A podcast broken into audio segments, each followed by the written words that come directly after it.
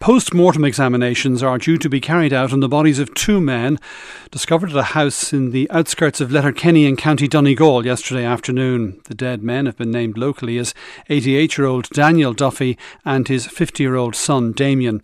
Let's talk from Letterkenny to our northern correspondent Conor MacAuley.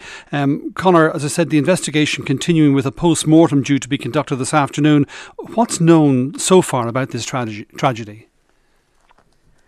Well, what we know uh, so far, Brian, is that around about two o'clock yesterday, a neighbour alerted Gardaí. Now we're assuming that perhaps that neighbour had gone round to the house and and, and discovered the bodies. But when uh, detectives called to the bungalow on the outskirts of town, they found 88-year-old Daniel Duffy in the house, uh, deceased, and his 50-year-old uh, son Damien uh, in a shed behind it, also uh, deceased.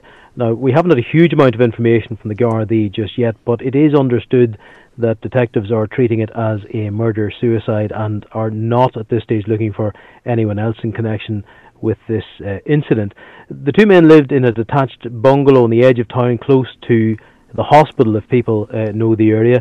Uh, I was there last night as well, and forensics worked through the night uh, to try and piece together exactly what happened and I suppose more importantly why it happened. Uh, we understand that at this stage no weapons were taken from the house, but this morning the bodies were taken for post-mortem examination by a state pathologist to Letterkenny University Hospital.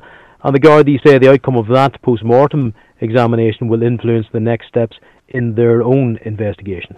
There is no doubt, Conor, widespread shock in Letterkenny at this.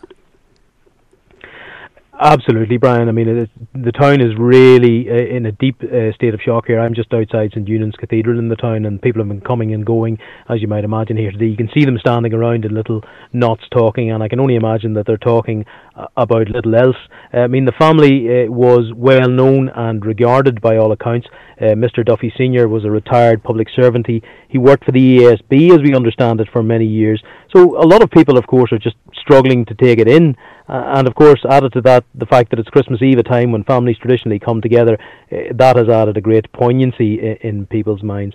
It's also fair to say, though, that people are quite reluctant to to, to talk about what has happened, uh, especially publicly, because I think a lot of people simply want to respect the privacy of the of the wider family at what is obviously a very mm. difficult time. Now, Gardaí have appealed for information from the public. Specifically, what sort of help are they looking for? Well, the Gardaí are still at the scene. I was there uh, an hour or so ago, and the scene was still uh, sealed off. And I imagine that uh, detectives will be there for some uh, time yet. There has been a general appeal for information, but I think specifically what detectives are, are looking for uh, help with is they want to build up a picture of the movements around the house where the bodies were found. Now, we understand that Mr. Duffy Sr. may not have been seen for up to a week. We don't know how long uh, the bodies had been in the house before they were discovered. But I think detectives are keen to establish a, a timeline of events, and in particular, any pattern of movements uh, around the house where the bodies were found to, found to, to help them, as I say, build up a, a picture of exactly what happened and why. Conor MacAuley in Letterkenny, thank you for that.